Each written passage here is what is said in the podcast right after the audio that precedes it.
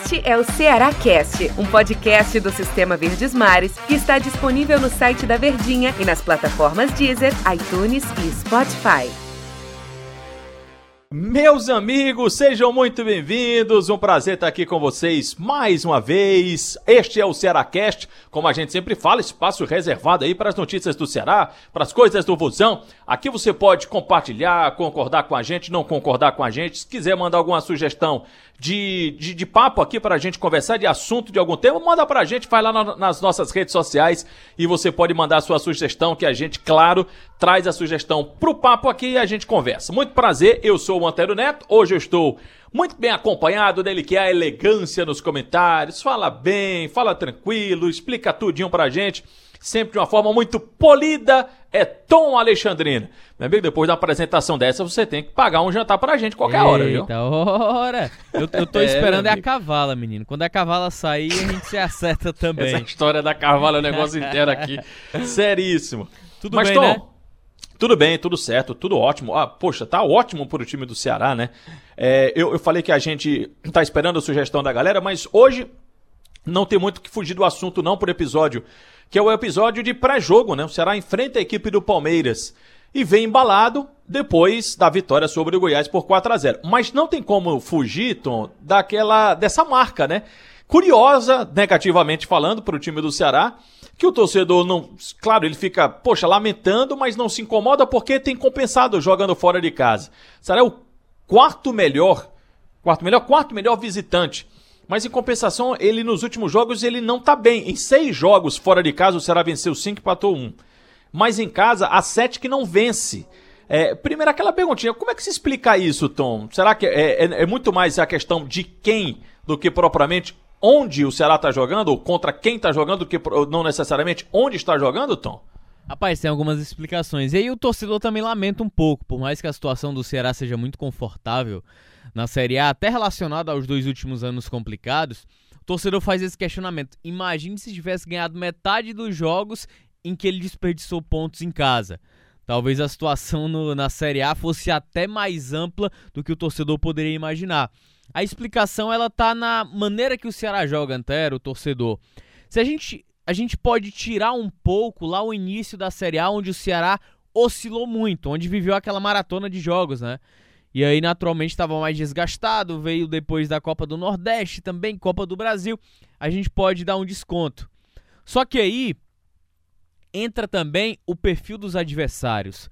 O Ceará é um perfil de time, e aí eu vou ter cuidado aqui na expressão, que um tipo.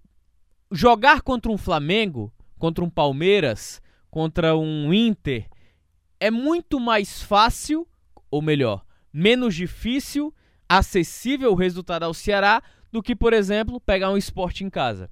Por quê? O esporte vai se fechar inteiro. O esporte fechado inteiro, o Ceará tem que criar. E o Ceará não é uma equipe formada para ser ofensivamente, não ter aquela vocação ofensiva e criatividade. O Ceará não tem esse perfil, não tem essa característica. É uma equipe que joga com um sistema defensivo sólido, sai em transição rápida e busca os gols. Esse é o jeito do Ceará jogar. E aí, quando leva um gol, o adversário se retranca. Teve chance contra o Inter? Teve. Quando levou o primeiro gol, o Inter se trancou. E aí o Ceará não conseguiu ameaçar o Internacional. Então a gente tem vários exemplos de jogos em que o Ceará teve a bola, mas não ameaçou. Ô Tom, Oi. dos times que vo- você se referiu, de vários times que estão na parte de cima da tabela, né? E que normalmente esses times tentam impor seu ritmo, sair pro jogo, aquela situação toda. Mas o último jogo foi contra o Goiás, um time que tá na zona do rebaixamento. Foi o mesmo cenário? É, de, de tática, sim. Porque o Goiás se lançou, né? O Goiás era a última cartada. Era a cartada final pra poder dizer. Agora o Goiás reagiu na Série A e ganha possibilidades, oxigênio pra tentar se manter. Goiás se lançou, é tanto que os 12 primeiros minutos de jogo é, foi amedrontante, né? Acho que até o Jota tava com medo. Eita, ele deve tava, tava com a cabeça, rapaz, o problema é a bengala mesmo. Aí o Ceará, quando encaixou um gol de contra-ataque, a Goiás se desesperou, se abriu mais ainda e o Ceará se fechou ainda mais, foi construindo o placar e foi dono do jogo. O jogo do Ceará, Antero, acho que A gente cita esses adversários porque são adversários da parte de cima que vão buscar mais o jogo. Mas partidas em que o adversário sai pro jogo, quer ser o dono das ações, eles são mais favoráveis para o Ceará conquistar um resultado positivo. O Ceará vai enfrentar um Palmeiras que está na decisão da Taça Libertadores da América, está na decisão da Copa do Brasil.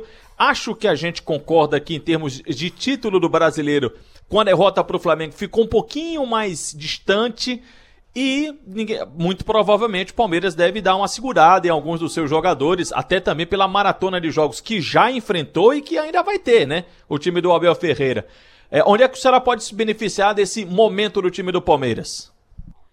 Eu acho que vai, vai muito mais, talvez, da diferença entre competições, né, Antero, torcedor. Eu acho que um pouco do desgaste.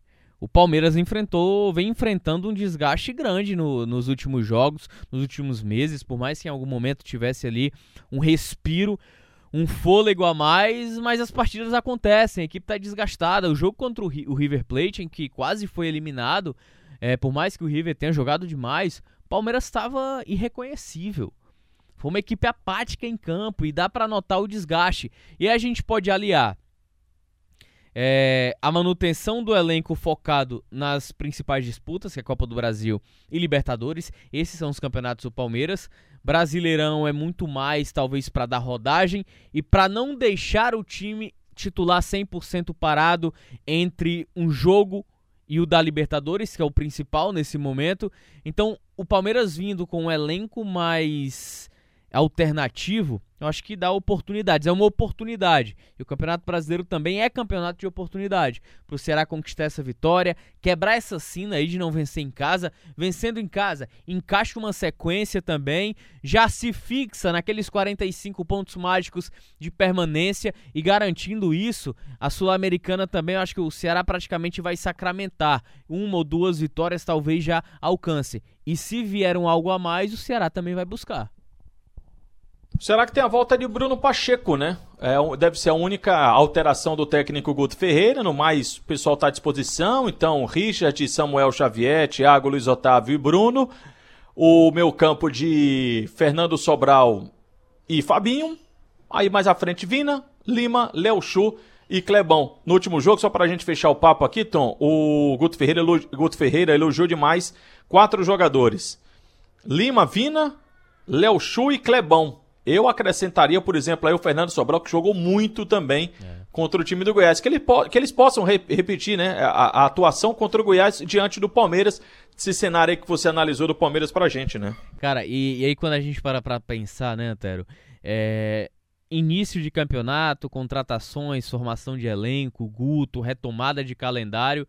Você não olhava pro Clebão e ia dizer que o Clebão ia ser essa peça nenhum, cara. Você olha pro Léo Chu, você jamais imaginaria isso. O Lima, muito menos, porque é, até a retomada do calendário, aliás, até a primeira pausa, né?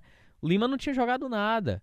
Na retomada também não tinha jogado bem, tinha tido oportunidades. O Lima teve uma crescente de produção nessa reta final de Série A.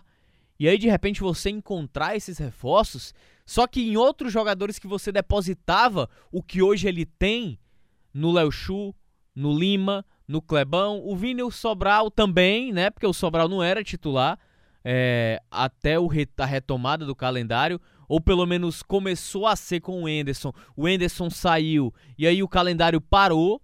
Eu acho que o Sobral também entra nesse bolo aí de, de Clebão e também do próprio Léo Chu quando o calendário retornou. Então foi um achado, é o famoso achado que encontrou ali o Guto Ferreira em meio a todos os cenários que se desenhavam para outros jogadores e que não aconteceu.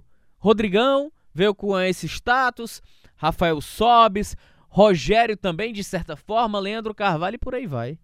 E domingo, logo depois do jogo contra o Palmeiras, a gente volta para analisar aqui Tomara que falando de uma boa vitória do time do Ceará sobre a equipe palmeirense, porque seria muito importante. Isso vai ser o quarto, né? Confronto entre os dois só em dois, só nesta temporada. Eles neste ano, mas já está em 2021. Só nesta temporada se enfrentaram também pela Copa do Brasil. E o Ceará foi eliminado exatamente pelo time do Palmeiras, que está na decisão. Tom, muito obrigado. Vamos aguardar, vamos ver se o Ceará repete a boa atuação e, enfim, acaba com esse negócio também de ter uma dificuldade de ganhar dentro de casa. É verdade. Valeu, Tom. Valeu, Antero. Foi bom demais. Só não é melhor do que essa figurinha do Wilton Bezerra. Muito bom mesmo, viu? Valeu, pessoal. Valeu. Um abraço para todos vocês e até a próxima. Este é o Ceará Cast, um podcast do Sistema Verdes Mares que está disponível no site da Verdinha e nas plataformas Deezer, iTunes e Spotify.